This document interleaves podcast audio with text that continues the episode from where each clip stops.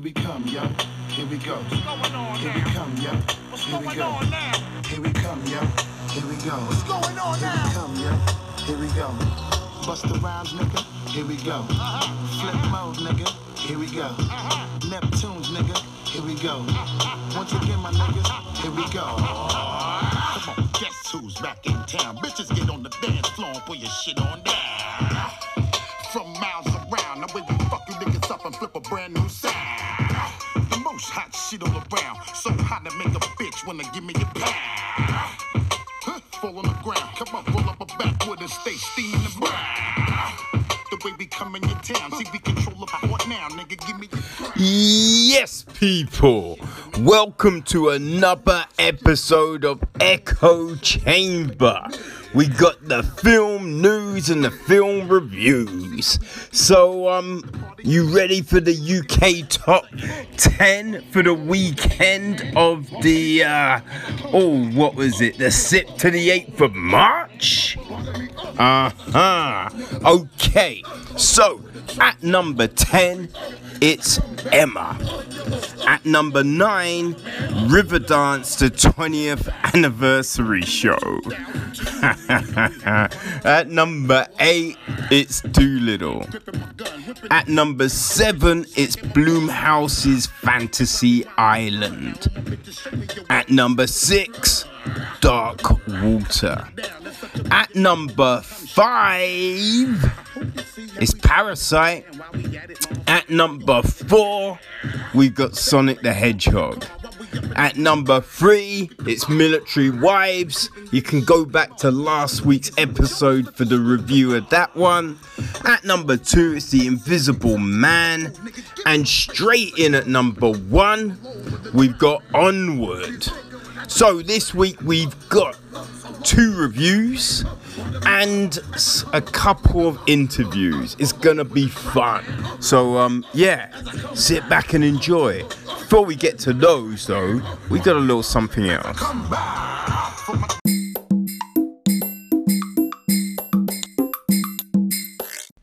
People, if you live in Boston, you live close by, or you have um, some holiday that you want to use up, you will be pleased to know that the 22nd annual Boston Underground Film Festival will be taking place on the 25th to the 29th of March at the Overtake Cambridge.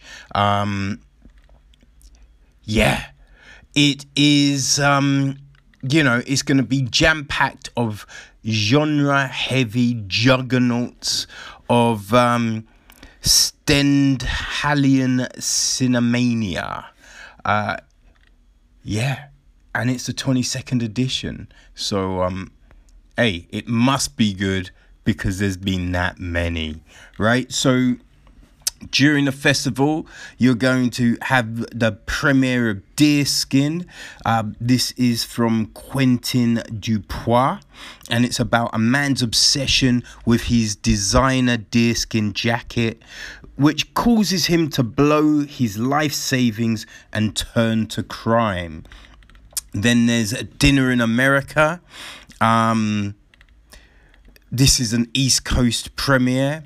It's from director Adam Rayner, and it's about an on the lawn, on the lam punk rocker and a young woman obsessed with his band unexpectedly fall in love and go on an epic journey together through America's decaying Midwestern suburbs. We then have films in the living room. Uh, this is um, from David Kleiler Jr.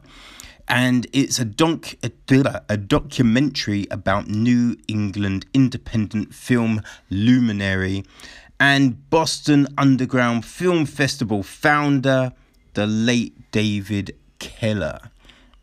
We then have Holy Trinity, a Boston premiere, and this is from Molly Hewitt.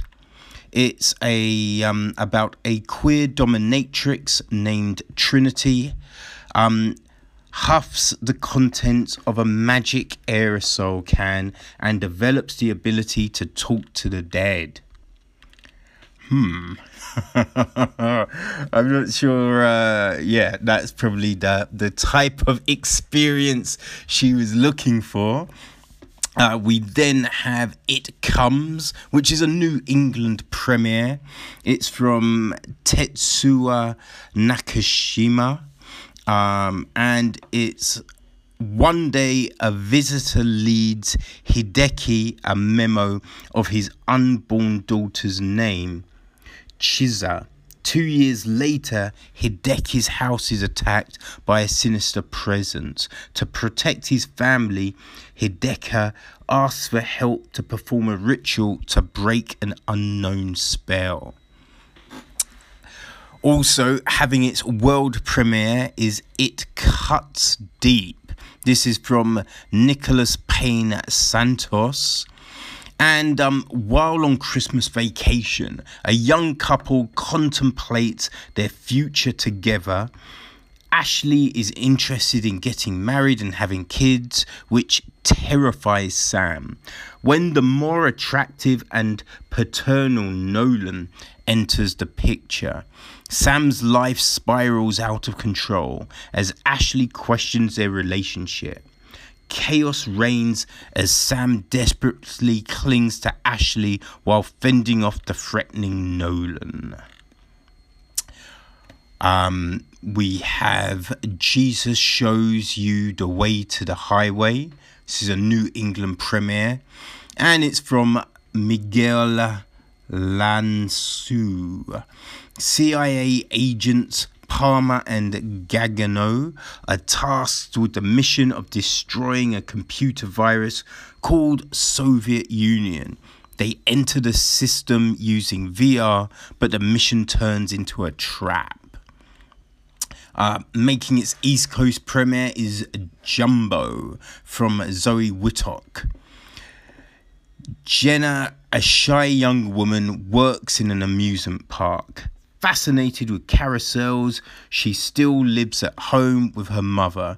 That's when Jenna meets Jumbo, the park's new flagship, flagship attraction. Uh, making its East Coast premiere is a Lucky. Um, that's from Natasha Kermani. A suburban woman fights to be believed as she finds herself stalked by a threatening figure who returns to her house night after night. When she can't get help from those around her, she is forced to take matters into her own hands. Making its Boston premiere is Rose Glass's Saint Maud. Um, yeah, so the debut film from writer director Rose Glass, St. Maud is a chilling and boldly original vision of faith, madness, and salvation in a fallen world. Maud, a newly devout hospice nurse, becomes obsessed with saving her dying patient's soul. But sinister forces and her own sinful past threaten to put an end to her body, her um, holy calling. Uh, yeah, this um, I saw this at the London Film Festival. It is uh, very well put together. Um, we also have Shark Week, which is making its international premiere, and it's from Brie Provoque. Um, lonely, burned out Billy Burney loses his dog and skateboards around the city trying to find him. Throughout this sweaty summer day, Bill is repeatedly confronted with his past and those involved in it.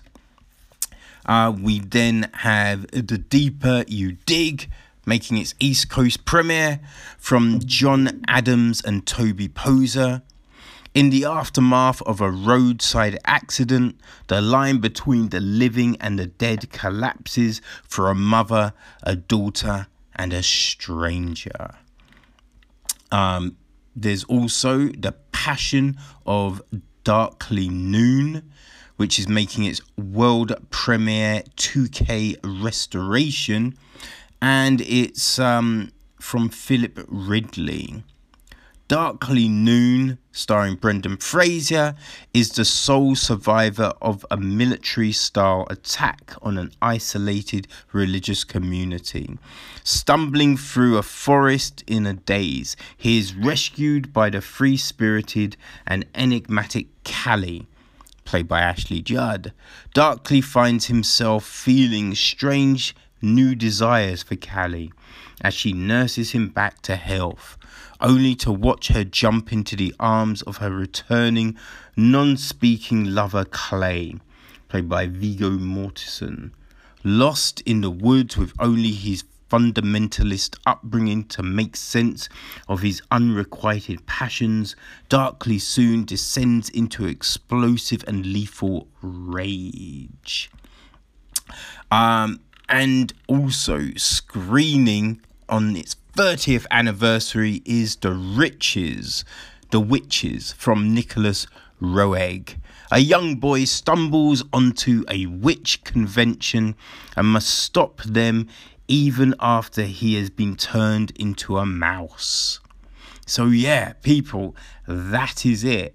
Um, tickets will start going on sale from 2 p.m. on Monday, the 9th of March. Um, that's individual tickets. So, uh, yeah, go to the um, link in the website, in the episode details, and all. Uh, the information, the links, and whatnot will be there. Enjoy. Okay, so now you've had that, let's get to this week's reviews.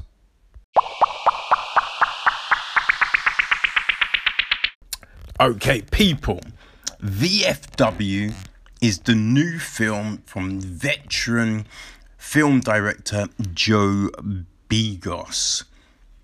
VFW, for those that don't know, stands for um, Veterans of Foreign Wars of the US. Like it's the it's the largest and oldest war veteran service organization, and that is where uh, this new film is kind of set, right? Um, well, it's at a bar called VFW, uh, it was written by Max Brallier and Matthew McArdle.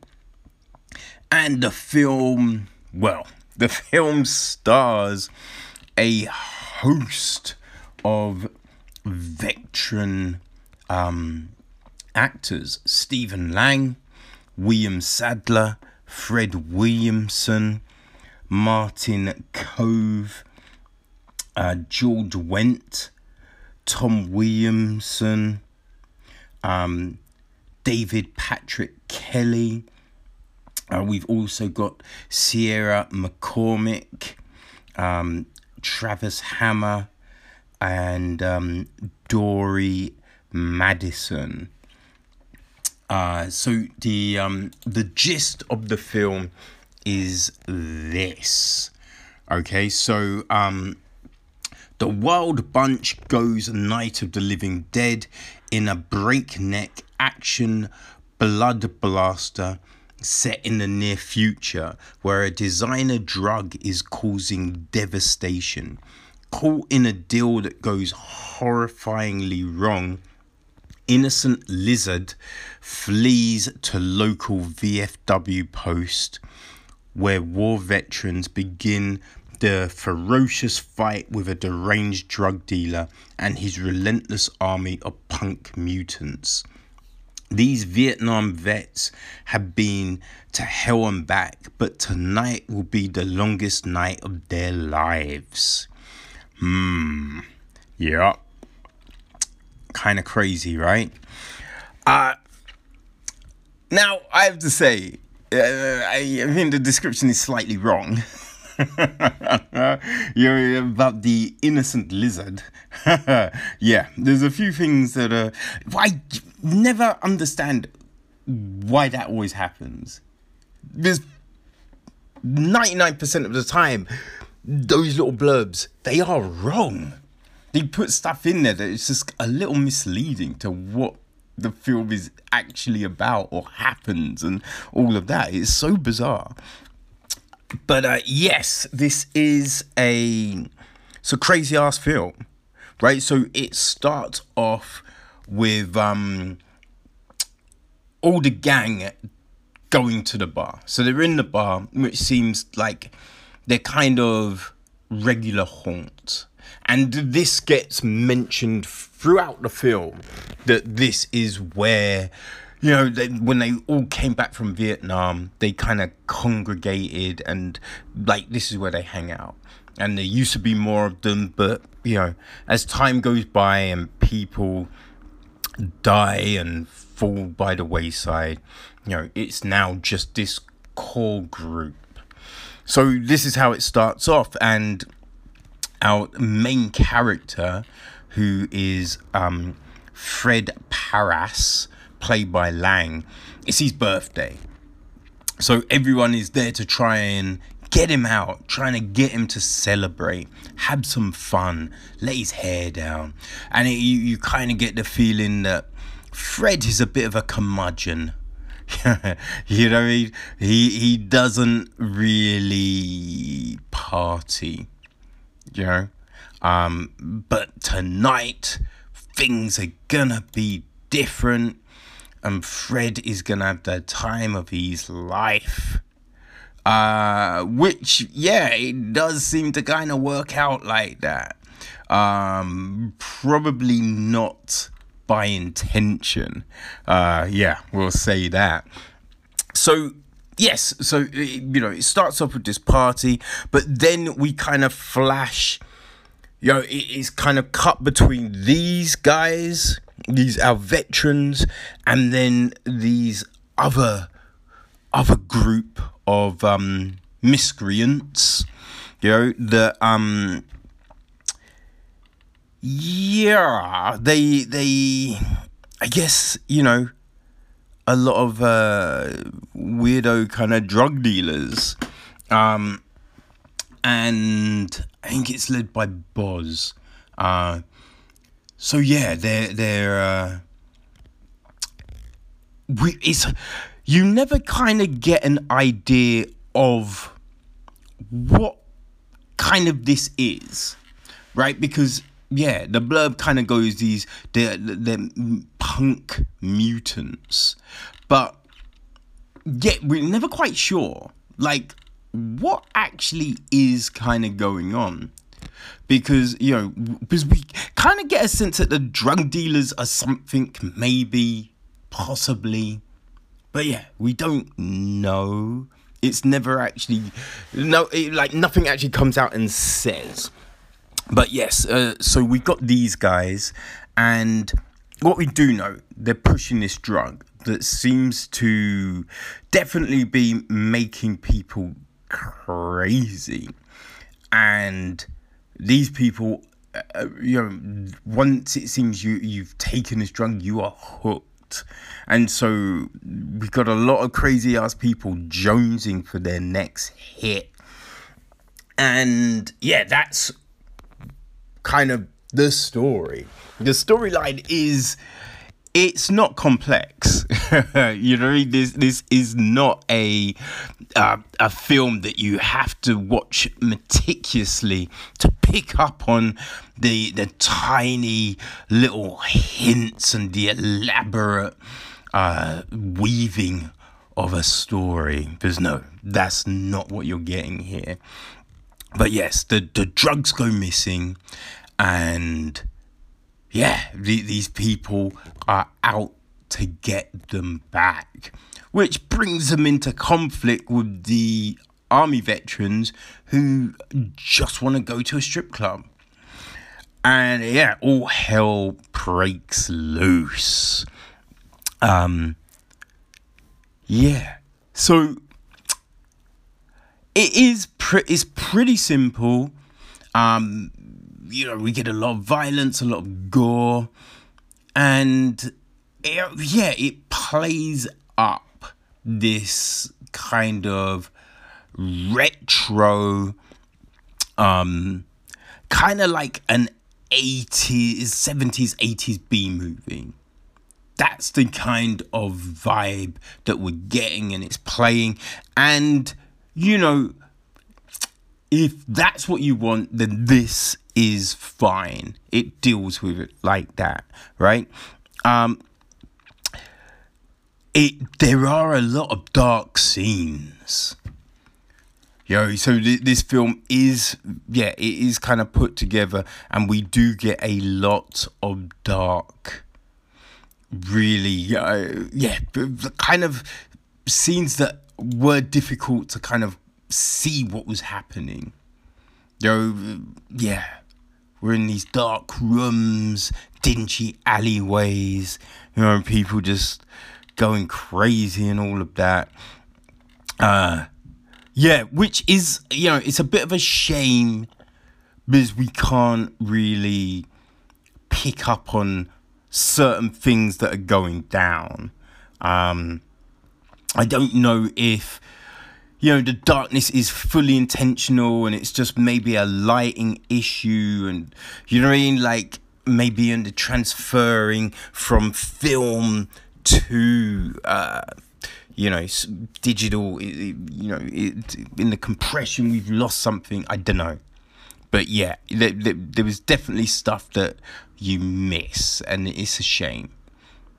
Um but yeah we, we get this crazy action you know, like, I mean, straight away you realize this is OTT. You know, like uh, this woman dies, and the amount of blood that you see, it's just a bit like, oh, okay. But yeah, that normally doesn't happen. but yeah, okay, we're doing it like that. All right, fine, fine. That's all right. So yeah, this over the top kind of production, but doing it in a way that gives you this throwback retro vibe, which is fine. You know what I mean? It kind of reminds you of those late night films on like Channel 4 and all of that, you know, which is enjoyable. Um, the dialogue is The dialogue is ropey as hell. it is yeah, is um, a is very ropey. You know, like when you know, like at the very beginning, and we're just kind of building to the you know like I don't know how long, like 40 minutes non-stop action kind of craziness yeah, we got this dialogue and people were talking, and it's just a little bit ropey, a little bit wooden. You know, it doesn't really flow, but that's not the na- that's not the necessary the nature of what you're watching this film for. You know, it's not for these nuanced conversations. It's not for this like intimacy between the characters. You know? It, it yeah, because all of that it's just a bit like eh, okay, alright, fine. Let's just get to the action. Yeah, let's just get to the craziness. Um there's, yeah, you know, a lot of things that there's certain things that happen that you're just like, wait, no one says anything about that. Like no one, it's just like what? what the hell is happening? This is this makes no sense. Makes no sense. But you you you will give it a pass just because of the ridiculous nature of the film, right? Is if you want to just break it down uh, you know, and be like, ah, oh, you know, I want this type of film. I want something, you know, that's like, um, I guess, when you're thinking of kind of mindless, crazy, um, like a 28 days later or you know uh, something on the lines of that. Even like a bird box you know it, it's not at those levels.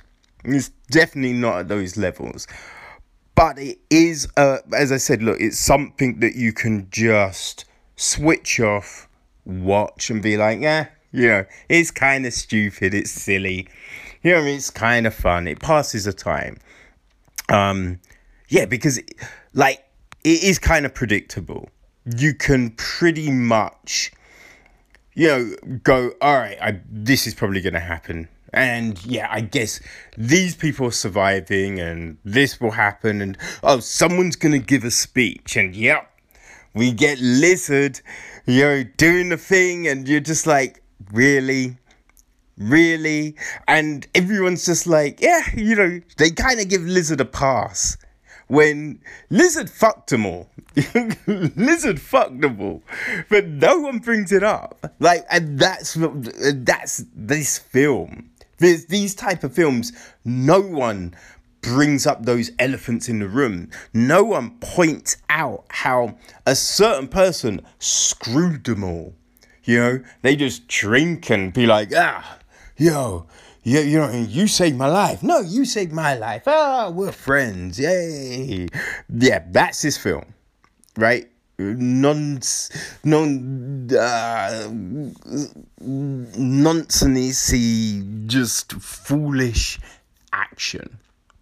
And look, if you want some weird, campy, violent just you know simple basic action throwback then this is your film right and you you look at everyone involved you look at all the crazy actors involved and you look at all the crazy ass films they've been in you know it, it, it, kind of makes sense. Like Fred Williamson, all the blaxploitation stuff that he's done.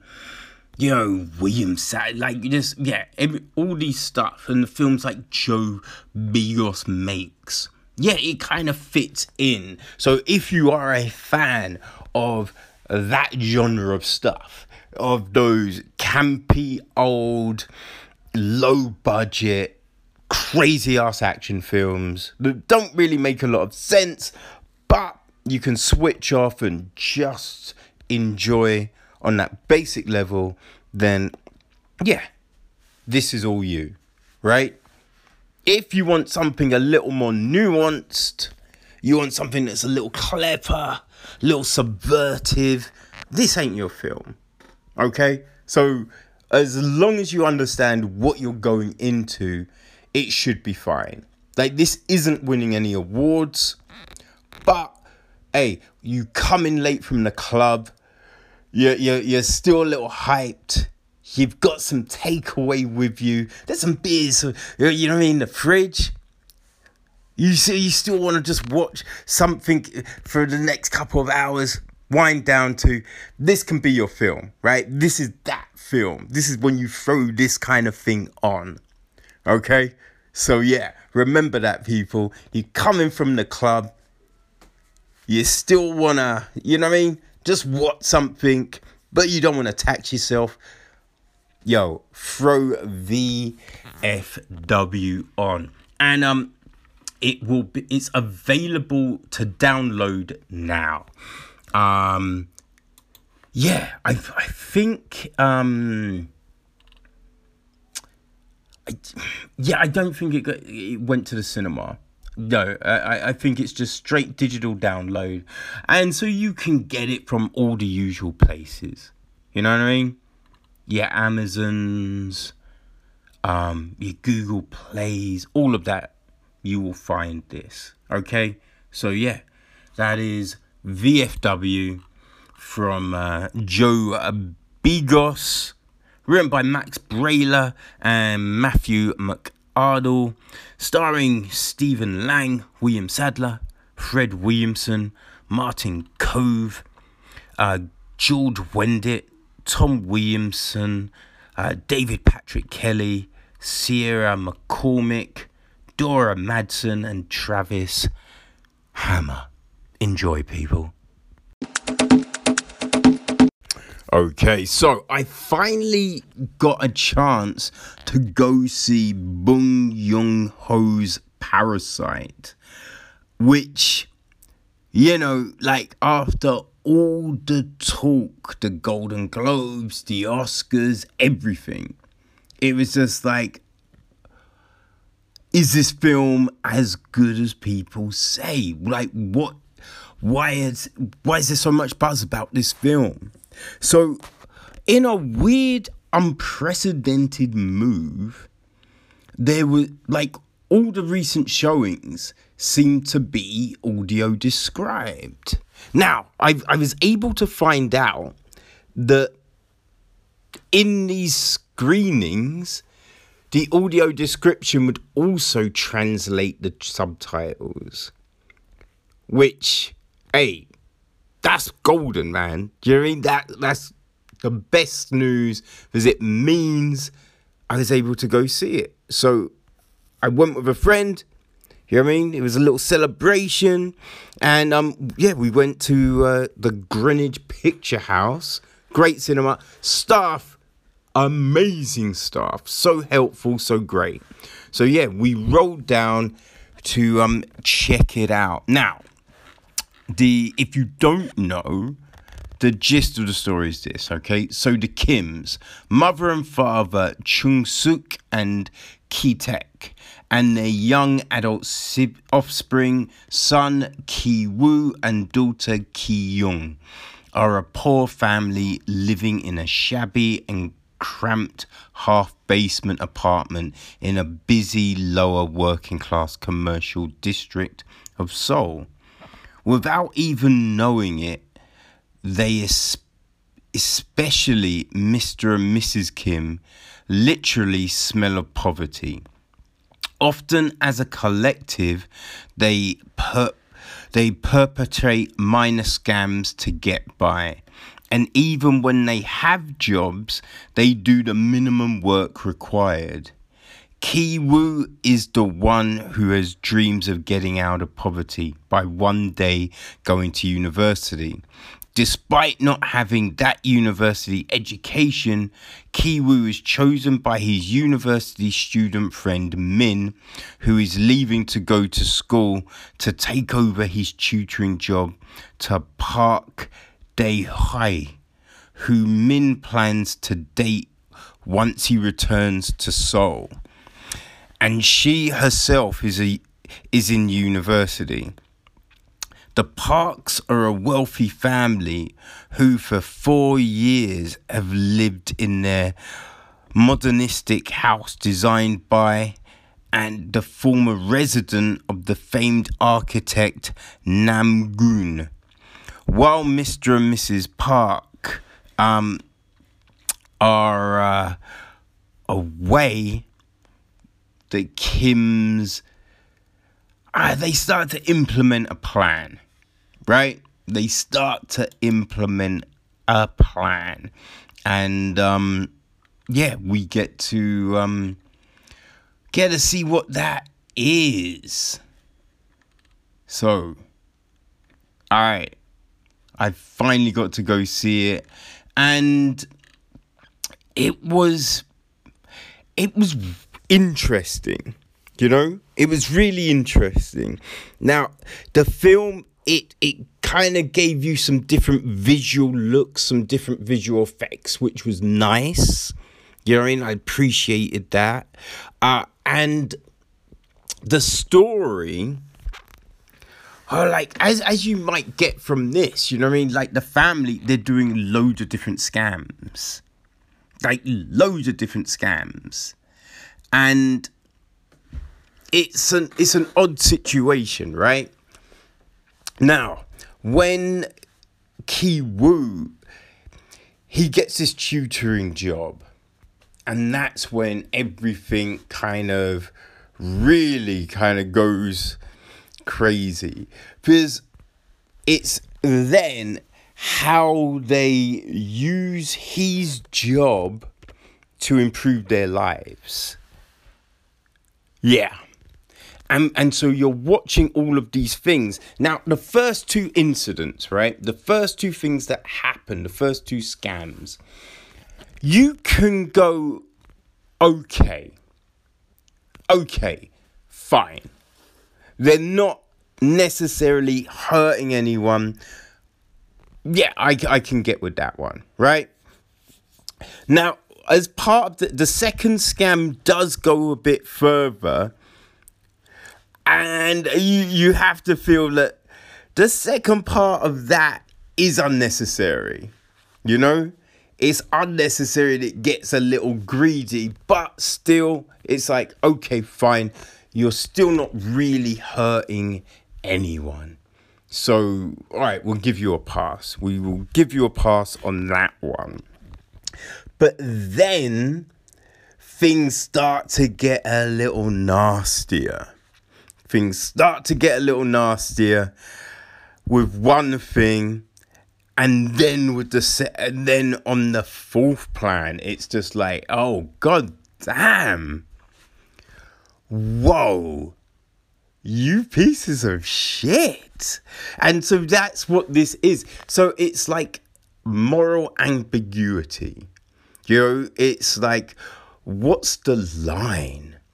What is the line you are prepared to cross? Now, there's one bit where um, Mrs. Kim, she's like, if I had money, I could be nice as well. You know, it's easy to be nice when you're rich. Now, to some extent, you can think, okay, yes, I get what she's saying there. You know, because like when you when you have no now look, that's not just because you got money, that it's not to say that other stuff isn't going on, right? There's not mental struggles or things like that. But when you are financially solvent, it does take a lot of pressure off you. So you can, you know, there's a relief. There's a comfortable feeling that you now have because you can just hey it just the simple things right so just the simple things about like getting a taxi home you can do that without thinking oh, am I going to be able to afford my train ticket to work next week if I do this? Yo, do I have money for dinner?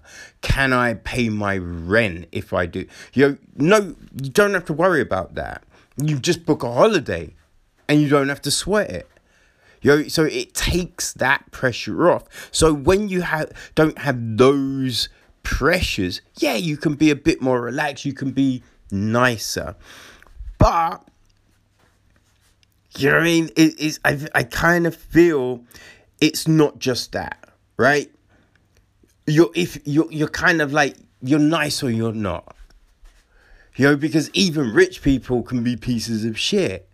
So it and some of the poorest people are some of the nicest people. But the Kims have this thing that hey, the world has shitted on them and they're getting theirs. And they will fuck with whoever so they can get on top. So we see this, and you know, it, it's not just about the scams. It's like they're they're kind of lazy. They're just pieces of crap. There's like there's situations now when you know they have the run of things and they they're just using up other people's resources. They don't care. They make a mess. They're slovenly. Yo, they're just off-key people. But the story takes a crazy ass turn.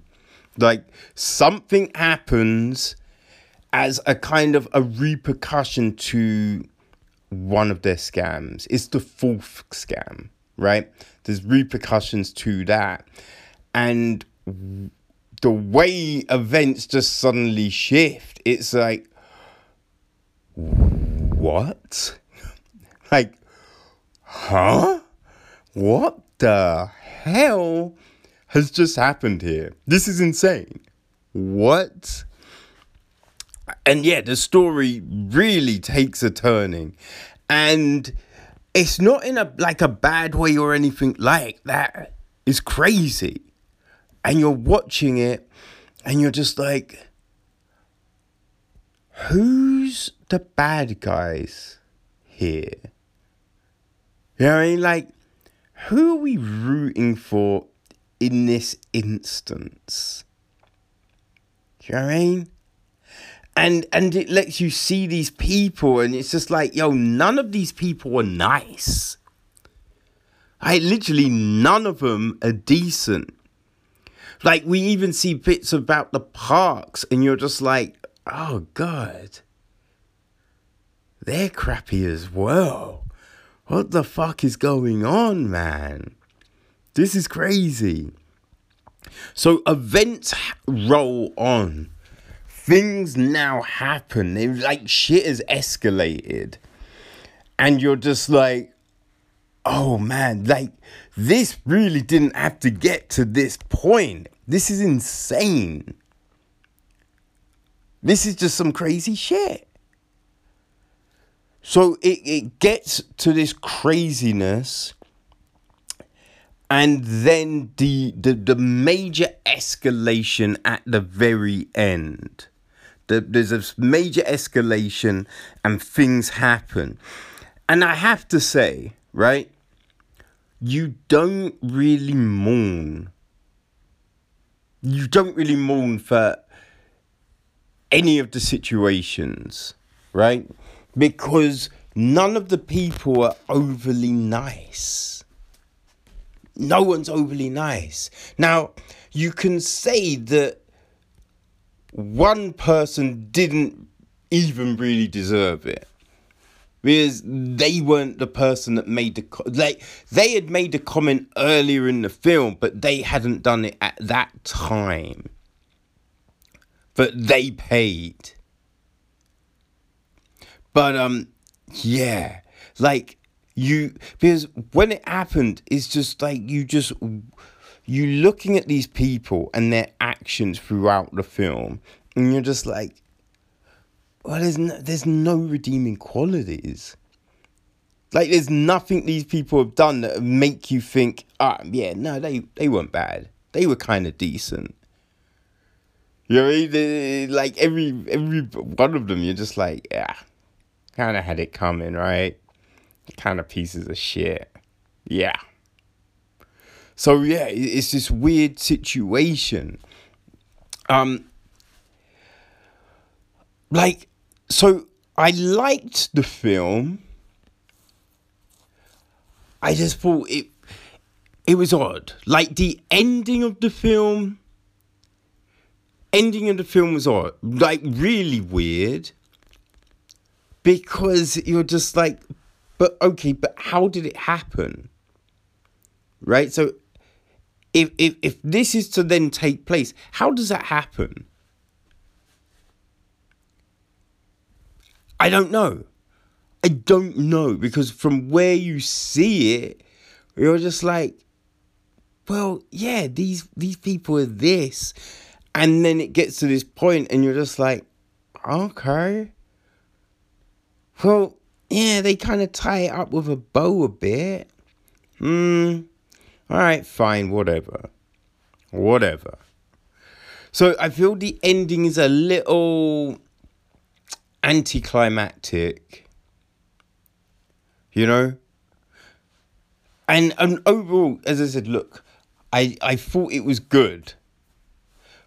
But I don't think it's this crazy, incredible thing what it's been made out for. That that's the problem I had. Now maybe it's because of hearing all the praise, hearing all the stuff that then you watch it and it's just like, oh, I don't know if it lives up to all of that. It could be that. But when it originally came out, there weren't the audio descri- description um, screenings. So it's that catch 22. Now, the audio description, that's a little odd. That really is a little like there's you know, I've heard a few different types, right? Now, it all comes down to how much description they want to give. Because too much kind of ruins the film. Right? But too little doesn't paint a picture. This one, it kind of flip flop between the two. Some there was some points when there was too much because they're describing everything, but then it's straight away into the dialogue. So you have this kind of weird overlap, and it's just like, all right, yeah, it's a bit, it comes off a bit messy. And only there was only one guy doing the, the you know the, the the voices and that was ah that was a little problematic. And and the problem was because his female voices were atrocious. They were really bad. His female voices were so goddamn bad. And like i don't know. It, it sounded like it was a white guy right? And i kind of felt that it would have helped with the flow of the film if we maybe had a Korean guy do the voices. You know? Because you're not like there's a lot of times you're kind of thrown out of the film because the voices just really don't match up and like you know back in the day when you'd watch like the late night films on channel 4 or something like that and you know they're dubbed but the dub is out of sync. And the and the voice of the dub doesn't really match the people on the screen. That worked because it was so so crazy it was fun. You know this because it's this big film, so it, it, you know it, it doesn't doesn't work on that level. So you just have these weird voices, and yeah, it's, it cre- helps create this kind of disconnect between the audio and the film. Then you've got sometimes too much audio description. Yeah, I don't know. It w- it was definitely interesting. I mean, and listen, right? End of the day, it did allow me to see the film. So I ain't really too mad at it. I just feel it's a bit of a shame. You know what I mean? It's just a bit of a shame that it wasn't a bit better than what it was. You know, especially since all the awards this film got. Right?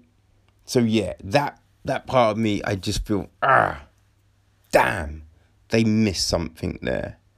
But um, yeah, overall, I ain't mad at it.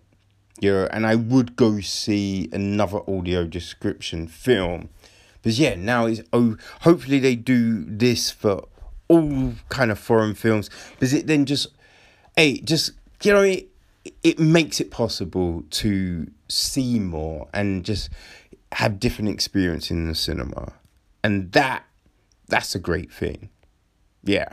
So um I don't know. If Parasite sounds like your kind of film, yo, go check it out. I'd say go check it out anyway, just because it is interesting, you know?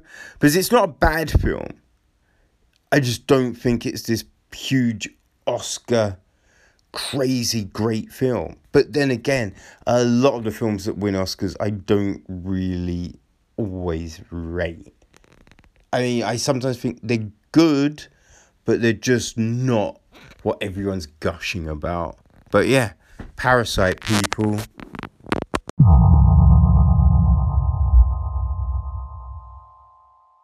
Okay, so now we've done the reviews, we're going to get to something a little bit different. So, B3 Media, they just recently finished their Creative Catalyst um, project. So this was a um, a series of workshops focused on film, spoken word, and virtual reality. It was a program that encouraged participants to transform their their ideas and learn hands-on skills to build confidence in their creative process. Um, you know what I mean? Like B3. they've been yeah, they've been around for a few years and they're focusing on inclusivity and um, you know what I mean? Like ensuring that people from the BAME backgrounds are included within the whole kind of film process. But it is open to everyone you know? It's it's it's really interesting. So they had um their kind of end presentation you know it was held at um oh gosh where was it held it was in brixton it was at the ritzy no, it was at the Brixton Library. My apologies. It was at the Brixton Library.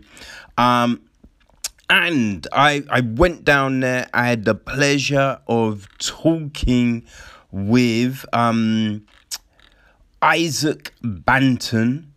He was part of this year's um, Creative Catalyst participants and I spoke to I spoke to Mark Booth, who was the um, founder and creator of B3 Media. So um, yeah, real interesting conversations, and um, the one with Mark could have gone on for hours. Yeah, so hopefully we're gonna be able to speak to him later on. So um, yeah, just um, hey, check these out people. And then go to the um the links in the in the information. Um so we have links to um b3 media so you can go check out what they do. All right here you go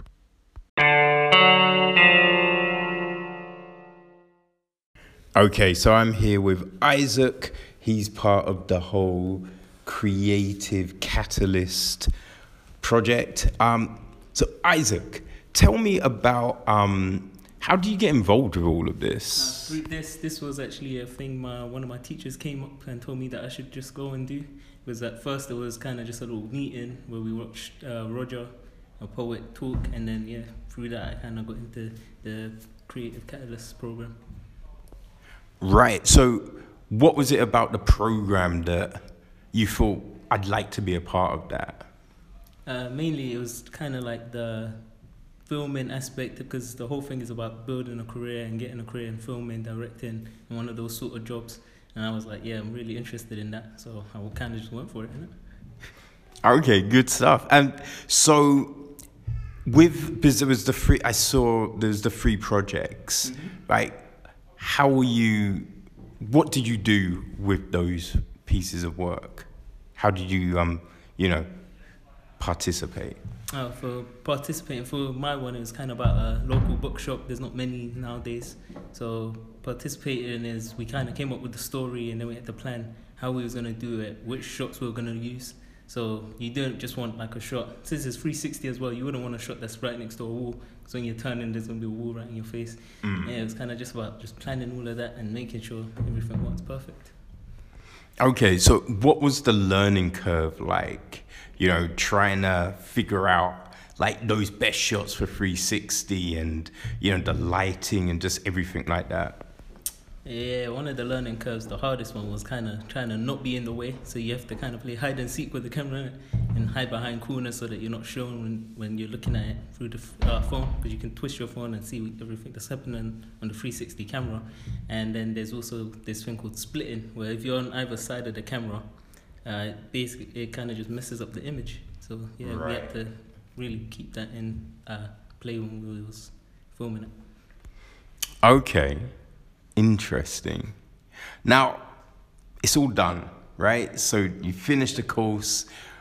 What happens now, man? Like, where are you gonna go? Where are you gonna take this? This, uh, well, I've got two main things where I want to go, and that's either into filming or animation. Mainly, I want to do animation because I like drawing, uh, do art and design, and yeah, uh, I just kind of want to push myself to go into animation. I might do some more 360 work because I enjoyed it as well. Probably do like try and get into some games designing and stuff like that. Yeah. Okay, but um, like film work and animation, like what's your path to entry? Like, how do you think you're gonna, you know, get into that? mainly I just want to go through after this. I've finished this. Want to go into uni and kind of just push myself in that direction and see if there's any openings there or one of the uh, mentors that we have probably show me a way in. Okay, so what are you gonna do at uni? Me, uh, yeah, that's animation. What I'm doing at uni, definitely. Okay, any particular style of animation? Yes, 2D animation is what I'm mainly into. Uh, yeah, simple. Okay, no, that that's that's all good, man. That's all good. Like, what are the inspirations? Like your outside influences on all of this? Like, what got you interested in film? What got you into interested in animation? Uh, so uh, one of my main inspirations is Ridley Scott. His movies like Blade Runner and Alien are really movies that I love to watch and just look at in general. Like they're pleasing to the eye. And then animation, uh, you got things like mainly I like Dragon Ball Z, and then there's the old time Disney movies. I don't really like the 3D animation that they use. So yeah, just like the old school ones like Hercules and all of them there. That really yeah, just inspired me to get into drawing and whatnot. Okay, so is there an animator, um, an artist whose kind of style probably influences your work the most? Uh, yeah, he's a Japanese animator. His name is uh, Mitsu Itsu, and he kind of does like his animation is 2D, but he makes it really look like it's like uh, real life animation in the way he draws because he does like each frame, he makes sure it's keyframe, and I really like that style. Okay, and this this is the thing, right? With art, a lot of times, yeah, especially at the beginning, you you definitely mimic your uh, inspiration, but it, it's, sometimes it's trying to find your own voice and getting a, away from that a little bit. Like, are you very cognitive of that? That you know your stuff may imitate Itsu's work. Like, does that? How do you view that side of things? Yeah, coming up, trying to create your own style so you're not just called like a mini Itsu. Uh, I think that's really hard for me to do personally because I want to just literally just take his style and use it as my own. But yeah, trying to create my own style, I think that's something I'll develop later down the line. Mm. Yeah, yeah, yeah, yeah. Like, how regularly do you draw? Me. I do your drawings like every day. I'm just drawing. Like if I had a book and paper right now, I'd probably be drawing in it now. Okay, like, are you doing anything with that? Like, any, like, you know, comics or, you know, things like that that you can just put out there? Oh yeah, I do a bunch of like mini comics. I never put them out though. I kind of just keep them to myself. But yeah, I'm doing a bunch of little sketches and I do my little stories every now and again. Why not put them out there, man? That's content. That's that's content, man. Like a daily web, you know, comic that you're putting out there. That that could that could be cool. That could work. Yeah, yeah. I think that's mainly just the confidence thing. Is I'm like people might not like it, so I keep it to myself. But yeah, I should keep putting them out there. Yo, don't care. Like, why you care what people think? Yo, th- th- like this is prime time for you. Hmm. You know what I mean? Because this is your early days. Like, no one knows you, right? So you can do whatever you want because you're just finding your voice now. So it's like, do it now and then you know what I mean. You've got that freedom, and you can see your growth. Like, just go do it. It'll be fun, man. Have fun with this shit. yeah, I think I would. You know, just start putting them out there now. But yeah, yeah. It's like it's this is your. You know, like this is your introduction to things. This is you putting your name out there. So the more stuff you do, you know what I mean. The more things you put out there, that's your portfolio, as it were. You know, because like you go somewhere looking for work, they don't know you, right? Mm.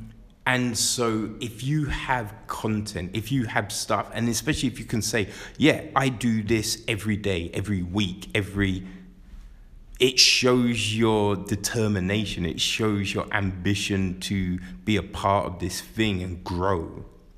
You know, so that's how these things can probably benefit you. You know what I mean? Yeah, definitely, man. I hear what you're saying. Ah, like so. Do you?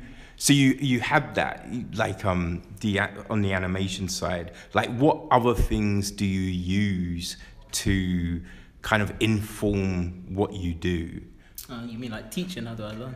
like um you know just stuff that you watch things that you go to just other kind of outside influences that kind of you know you bring to the work that you do mm.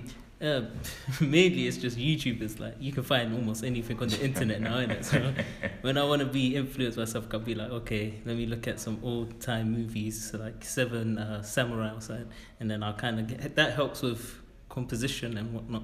These movies, yeah. So like I look at old movies or just people who've got like a distinct style, and I'll try and copy that into a drawing. And that's what I'll be doing. Okay. And the stories that you want to tell. They range from anything from like comedy to horror to uh, romantic and science fiction. Yeah, just all of it. I love all of it. All right, man, that's golden. yeah, that's great, man. Yeah, don't put yourself in a box, you know? Yeah. All right, fair. So, fr- next week, yeah, let's just go, man. Next week, what are you doing? Next week, yeah, I'm definitely going to be putting out my work now. Like just pushing out everything I got, and yeah, working really hard. Try to get some new equipment to do my better animation because right now I'm using Flash, but I ain't really too good to be animating. Yeah. Okay, and um, yo, what do you want to tell the people, man? Like, you know what I mean? Like, have you got social media, people to follow you at, or like, hey, or you know, your call to action? When are people probably gonna see your work out there? hey, you can follow me at Isaac Benton. That's my Insta. Yeah. That's it, just that. And yeah, just follow me there. My work, when it comes, you'll see it. All right, man. Well, all success for you, Ryan. Thanks, man. Like, yeah, I hope it all turns out well. Thanks. Okay, so I'm here with Mark Booth, the founder of B3 Media. So, Mark, how did all of this come together? What made you think of putting this Creative Catalyst course together? Well, um, thanks for uh, taking time to, to meet. Um, the idea uh, came out of um, it was a natural progression of the work we have been doing over several years as an organization supporting black and minority ethnic talent, creative talent. And uh, we've been running a program called Talent Lab for six years. And when we started, we knew nothing about labs or running them, but it was something that we just um, believed in, largely because um, the ethos of, of, of B3 has been mm, you know, make work, not excuses. And, and the thing which for me was uh, really telling was I, I came, mm, I suppose the secret, the secret, if you want to call it that, is that I kind of came into the arts and film through the side door. In that I, I didn't go to film school, I didn't go to art school. Mm. So everything I've learned in terms of creative arts and producing and so on has, has all been trial and error. And I, my background is in tech software. Okay. But the, the, the connection, and to come to your point, the connection really for me has been about problem solving. Mm. In that you, when you look at creative arts and, and projects, having the idea is one thing, but then figuring out how to piece it together Yeah. and making it happen is something else. And then it's so it's a thing where many of my friends who are in the arts and some are you know different levels, I can never understand when you have a conversation out when you're working on and blah. And it's, oh, I'm working on this script or I'm doing blah, blah, blah. And then you meet them four weeks later and it's like, how's it going? And it's well, you know, this and that, but it hadn't really moved forward. know, And, and it was like, well, what happened? And it was, oh, there's always an excuse or someone to blame that, you know, it, why this thing hadn't moved forward. So, uh, again, I was always sort of figuring out in my mind, well, okay, well, you have an idea and you kind of come up with something. So I came up with my own project, which was to launch a film festival. I'd never done one before. And that, and for me, it was a challenge in doing something I've never done in a field where I knew nothing. but then my, I, I knew I was passionate about film. And for me, the inspiration was uh, She's Got to Have It and other films like that, you with me? And so from this humble idea, I, I with some friends, we formed a, a group which, out of which the festival started. It was a success, but not overnight. Yeah. And then we, we went our separate ways and I continued with it.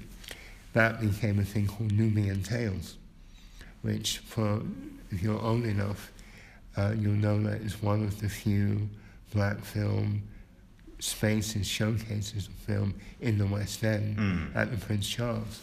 So I started that. And that was, you know, was originally going to just go for a few weeks.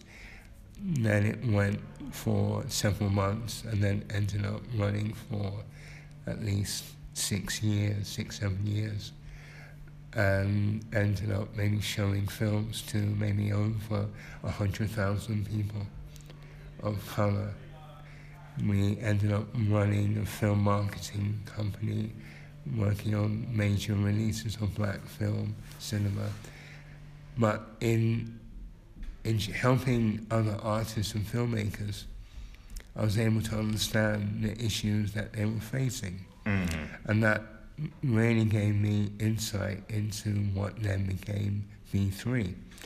And, and so, in a way, we, from the festival, we then ended up showcasing short films. Because, you know, filmmakers would say, oh, I just made this film, can we show it? So Yeah. we, we'd show it in front of a feature film. And we were amazed that they were just getting a buzz from being, having their film shown. So it's like, well, why don't we just do more of that? Let's just do it as a thing to help them out. So anything that we've done that has later become successful has always started from the premise, how can we help someone with this solve a problem? And so with, with the idea of Talent Lab, Talent Lab came out of our shorts program. We were producing short films. And the workshops came out with the simple fact that many of the scripts that we were getting weren't well written. And yet, when we were trying to find people who were in the, in the industry that knew that, that, were, that looked like us, we couldn't find any. Yeah. So it was like, wow.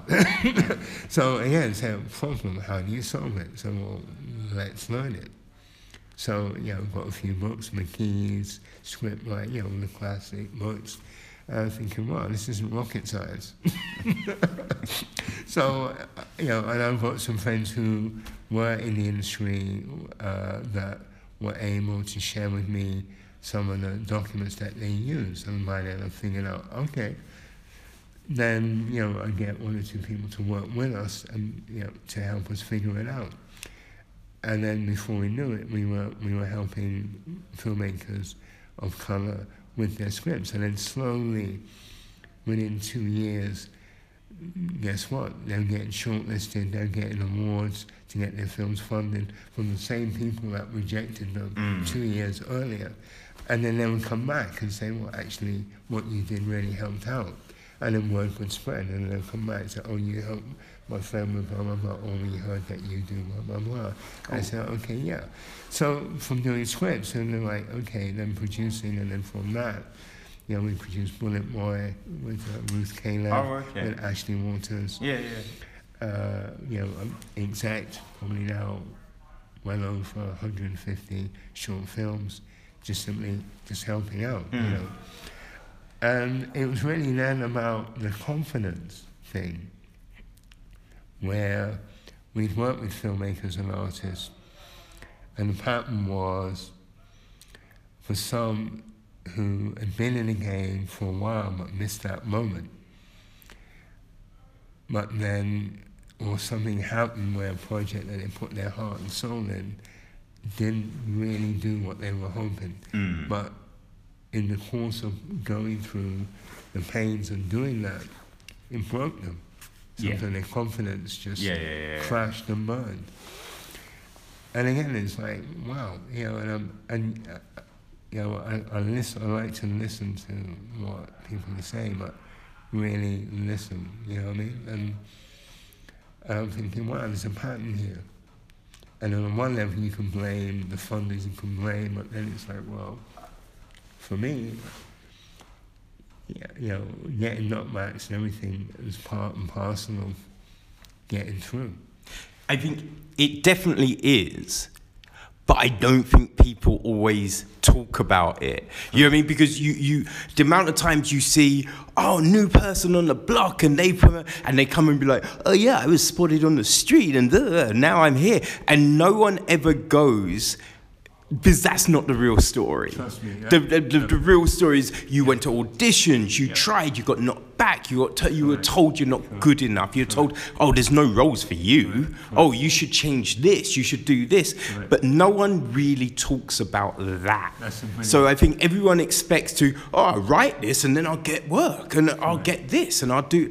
But and then you get the knockback and you're like, wait, what? That's not how Leo talked about it. Correct, correct. And so that yeah, people's confidence then just boom, Yeah. crash. No, it's, it's, it's, a, it's a brilliant point. And sorry, and to speak to that directly, and again to answer the question is that. Um, well, I mean that, that is a session in itself talking about that, but, but to bring it down into reality and, and, and keep it concise, we have been, yeah, I would say one of the first organizations to you know, um, work with a whole amazing array of uh, black independent filmmakers who uh, we've run these sessions where they, when we were marketing their films, gave us a chance to like Spike Lee, Hughes Brothers, Nelson George, you know, a whole range, Julie Dash, who did Daughters of the Dust, Haile hmm. Gerima, you know, some amazing influential filmmakers that we were able to get them to give talks, Q&As, where they would break down how they did it. And, and in every case, when you heard their story, the struggles, all of the setbacks, how, you know, in some cases, the racism that they faced hmm. in getting those stories made, you realize very quickly this shit doesn't happen overnight. And that the work ethic that they, all of them had in order to stay in the game. You see what I'm saying? I mean, Spike, we, we, we, you know, we, we've done, you know, workshops and, not sorry, workshops, you know, Q&A uh, events with him at, at the Ritzy, and, and packed out. And, and, you know, the question would be, Spike, man, how, how we, how you going to help us to set up, you know, uh, get, uh, and, and, and Spike would be, well, you want to do it for you. I can't. It's not. You know, it's not Yeah. for me. And pe- you know, pe- some people were like mad they said, "Well, but you've already made it. What about us?" But what he was saying, you got to start here. You you got to start and build your thing. Yeah. And and and and, and again, it took time for people to understand or even understand what that really meant.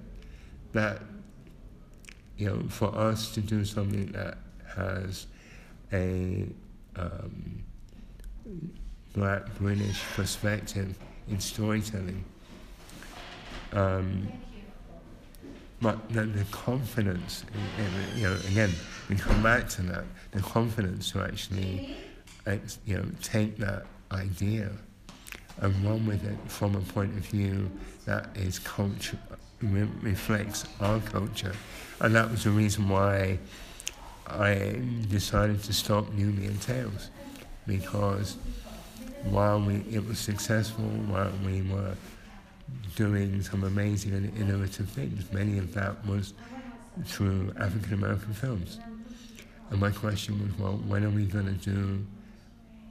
I, you know, I wasn't seeing the films that reflected the culture that I knew growing up here. Mm. And so my thing was, why? And again, more and more I, I got into this and producing I could see and came across filmmakers where we would have to work double hard with them and, and in many cases oh, helping them gain the confidence to get back in the game before we could even really work on the thing that they came with came to us mm. with. You see Yeah, what I'm yeah. saying? And, and that, that was something where it's like saying, wow, you know. So in a way, the, the labs was, was a way where we could take a 360 approach in working not just with the heart, the passion for the, the, the, the, idea, but it's also saying this is a business. Do not be fooled.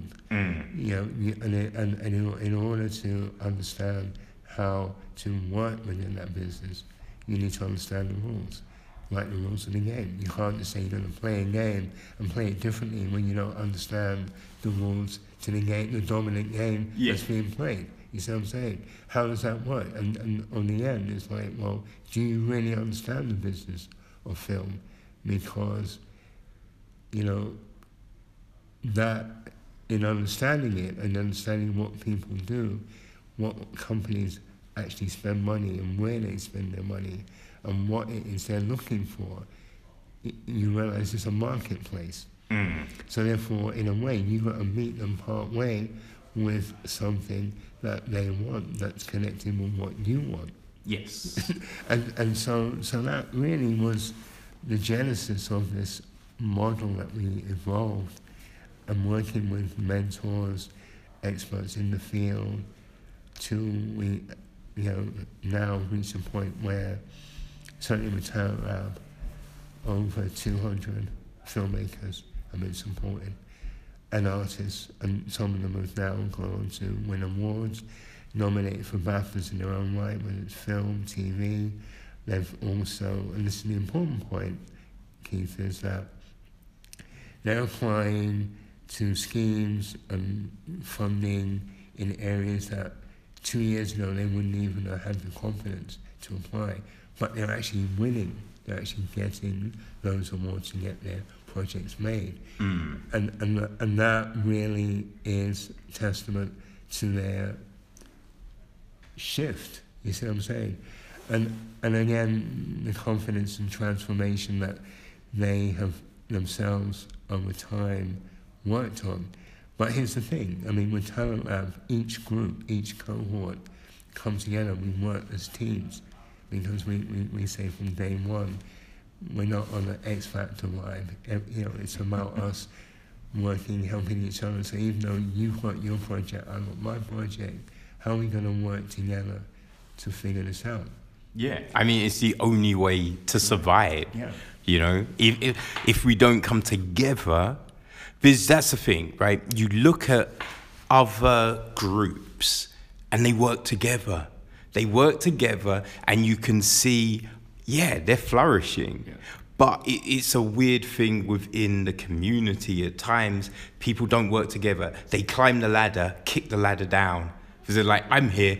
I don't need you, you know, getting in the business and taking away my shine. So it, I, I think it's really important that you're doing this. You know, essentially it's a nursery. You're growing this talent. You're, you're kind of creating an environment for them to flourish and find themselves. And that's great, man. I mean, you know, I don't want to take credit for the creative genius of the, the talent we work with. I would say, in a very simple way, that we, at best, we try and provide a safe space hmm. where talent can break bread, support each other, talk in, a, in real talk about giving positive feedback or feedback in a way that's constructive, even when they may not want to hear it. And, and, and uh, time and time again, when we've worked with talent, or when they've come on the programs in the first development week, which is intensive because you're going, we, we go, we work on the inside as well as out. And they come away from the, the, the week and they say that this is the first time they've been in a space where they can talk without having to explain. Yeah. but they can talk and feel that they're talking with people that are like them, that are going through and understand. You, you with me? Mm-hmm. And I was like, I was like, wow, that was for me that was the, the dream. But then when they're actually saying it time and time again, you feel yeah. So in a way, you know, the idea of these minds coming together. I mean, here's the, here's the amazing thing that once they've completed Lab, because when they finish, some uh, are selected to get through to the final. Not everyone makes it, and I'll be clear from the beginning. But then, you know, some become associate artists of B3, and they, they, they win a bursary of a thousand pounds each to develop a pilot script or whatever. And, and they go on year two year later, you may get an email saying, oh, this has happened, that's happened. You're like, wow, you know. I mean, like Roger Robinson, re- you know, poet, uh, brilliant writer, uh, just won recently, he he came out to um, 2014. He just won the T.S. Eliot Award for Poetry. It's a major award. Yeah. yeah, yeah. You know what I mean? And, what was great, he came back as a mentor, mentoring on Creative Catalyst. Literally, like weeks after winning the award. Nice. You see what I'm saying? Right here in Brixton. And, and we have other mentors who are doing some amazing things. That, that all of them come back. You know, they just like saying, you know, "Mm, I'll let you know when I can make time. Not a problem. Mm, and mm. and so for us, it was like, what? How can we take what we've learned from Talent Lab, but then, if we can instill some of the teachings to young people in in a, in a way that doesn't talk down, doesn't lecture, treats them as equals, but makes them responsible for their stuff from day one Yeah. what would happen? And the result is Creative Catalyst. And what was great was like we would send emails and get no response, you know, text, you know. So you'd have to send an email and send a text on top. And we say, man, this is wrong. So when we met with the group the first time, we said, okay, guys, great to meet you. You're all here. Amazing. We need to get real. Here's why said, how long, for those of you that responded, great, thank you. But for the most of you who didn't, here's why it's an issue. If it's, you're going to develop that pattern, you're going to lose out on opportunities not because you weren't good, because you didn't bother to reply. Mm. So for every spot that there's out there, you got 10, 20 people that are going for that same thing. Who do you think is going to get it? So when you break it down in that way, then realize, ah, Yeah. you know, you're not beating them up or lecturing them, making them feel guilty or guilt trip them. You're just saying, okay, this is how we got along together. This, if we say we're going to meet on a certain time, that's the time we want you to meet. So from day one, so we're, we're, we're working on, on something. Guess what? They rock up on time. Or you, they message you and say, I'm running late, or I've got you know, commitments at home with family, and blah, blah, blah. But they, you know, so right there, the mindset in within two weeks, complete shift. Then we're working with the mentors, mentors working with them, breaking down stuff, and say, look, the fact that, well, you're here now, let me tell you something, I was exactly where you were a few years ago. And they're like, well. Mm, and right there, they're seeing someone that not only looks like them, but also can relate to them on a completely different level. So, and that's even before we've actually done the creative stuff. Yeah. So when we so now when we when we're now ready to break down, so we're running two things in parallel.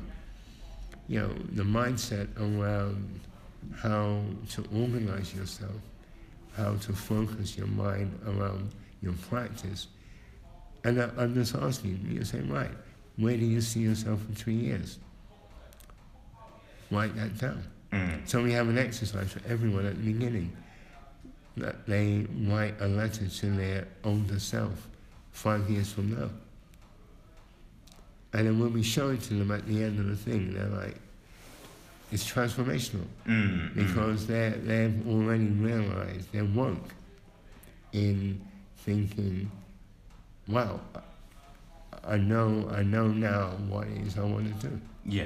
Yeah. yeah. and and and the fact that no one's actually asked me this before, and I'm able to talk to someone who understands me, but can share with me what they've gone through, but how they figured it out.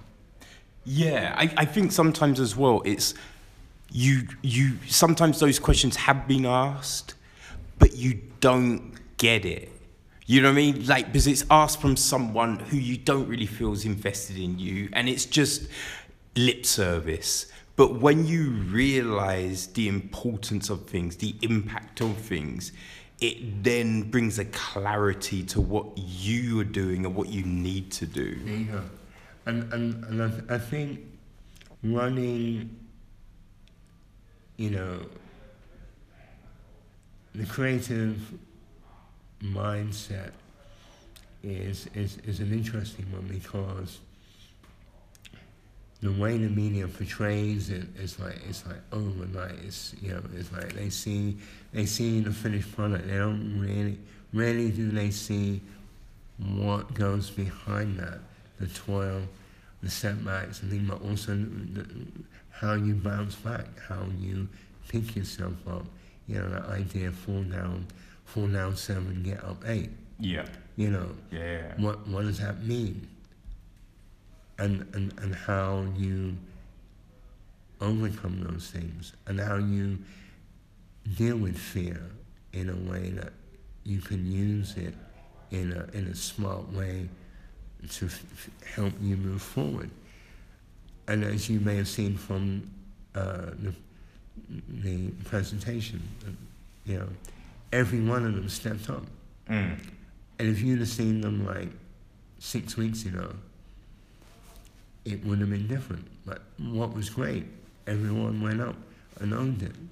Everyone was able to, to say something, gave the other person space, handed it over, and, and, and they shared and worked as a unit. Even Yeah. when they were filming, we had something happen on set when they shoot the VLP in camera broke. We sorted it out. No, you know, no one died. You know, and we said, "This is what happens. What's the plan?" We came up with a plan. We said, "Right, we'll be back tomorrow to finish." Every one of them turned up on time to finish. you know, so so hmm. so eh, you know, it, it, so it's a thing where man, you know, it's it's saying well we create. It, it's not. Look, none of this is new, as you and as you rightfully said. You know, it, you know, it's whether the trick really is about catching them at the right time when they're ready to take on Yeah. what you're saying. You Yeah, see what I'm saying? And, uh, and oftentimes because, you know, grown-ups, mentors maybe have not, mm, for different reasons, um, haven't connected with them at the right time in the right way at the right place where they are in their journey. That even when it, you know, things were said, they probably didn't really understand. But that's okay. I mean, I'm hoping with with with the program that we can. It will evolve. It will change. My my my my dream really would be that it's something which the uh, B3 alumnus will take on and run without me Yeah. because it, you know, I, you know, I, I'm, I, I think there is, from you know, in terms of my role in all of this, is really about doing myself out of a job, and if I can do that, then I've done something really good and positive, and and really, you know, coming full circle. Um, that's why we do what we do. That's why we've, with Talent Lab, we've kept that going, even though it's been tough. But you know, when when we get an email just out of the blue from someone and share, you know, artists we've worked with, whether it's recently or two years, and say, by the way, this has happened, and you, it started with you guys. You know, it's taking me this long, but I wanted you, I wanted to share the news. Mm. And you're like, wow, you know. And I think, you know, it, it's, Keith, we're, we're, we're, we're in very interesting times right now. You know, culturally, politically, economically. And I think it's now times like these where artists, creatives are needed, that they can they can shine a light, share stories about who we are now in a way that's going to inspire people to move forward. That's it. No, I, I look. I think what you're doing with this is great. You know, there wasn't this kind of thing when I was a kid, and I really wish there was. So it, it's great that you're doing this, but it's like, man, I, I kind of feel there's so many things we could talk about right now, but, um, you know, I, I realized we got time constraints. But um, look, I'm going to put all the information, so your social media website links in the episode um, information. But is there anything else you want to let people know about before we go?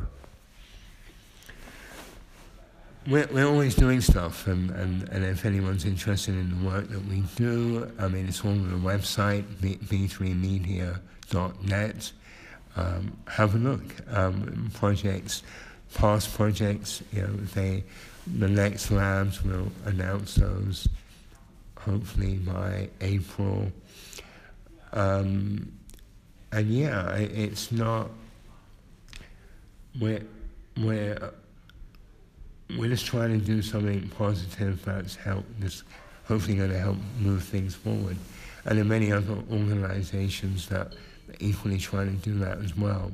So you know, it'd be remiss of me to try and portray what we're doing as like the only thing. We're, hmm. we're not, but you know, we all, it, all I would say is that as you know that there, there are so many creative leaders out there without that don't know that they're leaders. And, and, and certainly today, what was really inspiring was to see a group of young people owning that space. Yeah. And that, that for me, and, and, and, and, and it's also diverse. You know, you have black and white working together, you know, and in a way where there's unity, you see what I'm saying? Mm-hmm. And that for me, you know, when you read about a lot of negative stuff in the media about how young people are portrayed, it's, you know, moments like today where you realize, wow, you know, there is hope. Yeah. And, and, and hopefully if they themselves can play out what they've worked forward to inspire their, their peer group or, you know, young creators coming up that they meet, it's going to be amazing. You see what I'm saying? And, and, and so that, that's what we're trying to do, try and pay it forward, pure and simple. Thank you. No, that's great, man. And um, hopefully we can have uh, more conversations about this, man. It's been really interesting. Thank you for your time. Thank you. Okay, people. Hope you've enjoyed everything in this week's episode. So we're gonna just hit a little bit of news before we bounce. Um, so uh, it looks like Sony is um, looking to add another film to their small Marvel mini universe of films. You know, they've got Venom, Morbius is just about to come out. Um, they attempted to do a um, Black Cat and um, Silver Sable film, but that's kind of been shelved. There's talks of a Kraven the Hunter one and a Silk one, but they've just hired Robert Ulke to uh, write a new entry to all of this. No title has been announced, other than they've said um, it will be a um, a new character from a different part of the Marvel universe. Which is interesting because it's got to be a u- part of the Marvel universe that is connected to Spider-Man. Otherwise, they couldn't use a character. So, um, yeah, I don't know. It's intriguing. And then also, do they have sole use of this character? I don't know. But yep, that is happening. Um, yeah, so Disney are making a new Peter Pan film. Uh, they've hired, they've got um, Alexander Molony and Ever Anderson, who will be playing um, the you know the characters of Peter and Wendy. Um, you know, the film is based on, um, you know, J.M. Barrie's original book, you know, and, um, you know, Disney have already gone to this place with their um, 1953. God damn, it was that long ago. Man, their um, animated Peter Pan film, which was pretty awesome. Uh, David Lowery is going to be directing this. Um, he he did Pete's Dragon a few years back, and he's got the Green Knight. Um, and the film was written by um, uh, well, it will be written by uh, Lowery and Toby Halbrooks. I don't know. It could be interesting.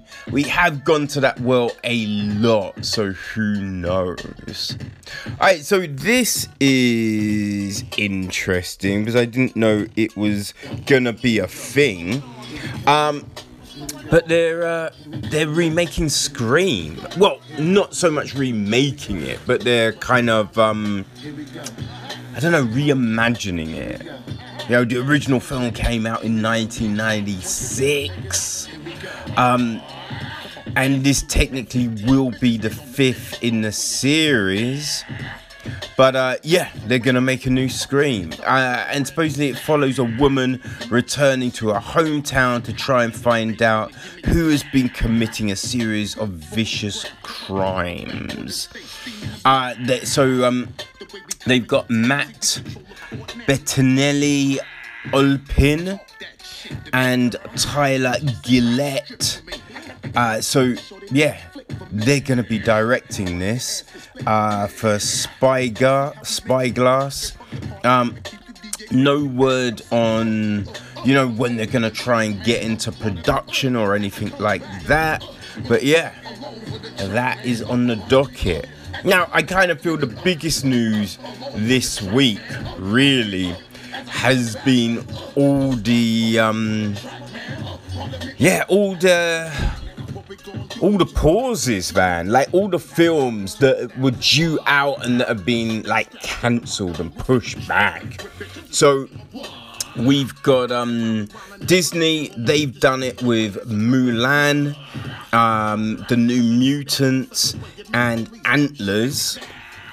Uh, the, then you've got other studios that have done this. So, um, obviously, you know, I think last week we talked about No Time to Die being pushed back, but we've also got the um, the next Fast and the Furious film, F9, the Fast Saga, that's being pushed back. The Lovebirds, Peter Rabbit 2, and A Quiet Place 2. Yeah, all of those are um, delayed. I think Fast and the Furious is delayed a year. Um, yeah, I mean, we know No Time to Die is November. I'm not quite sure on the others. But yeah, and Disney haven't um stated when, you know, Mulan, Mutants, and Antlers will drop. They're just going to be looking at the schedule. But uh, it kind of seems that the end of the year could be pretty damn busy with um, films. So we've got that. Also, um, I know in the US they are um, cutting audience sizes in screens. So I think it's Regal Cinemas and AMC. So they're cutting audiences to 50%. I think in Ireland they've done the same and they're trying to space people out, you know, social distancing. But yeah, people, it's crazy times, man. It's crazy times. But that is it, people. And um, yeah, we'll see you next week. And we'll be on time next week. Next Thursday. Alright, cool. Peace.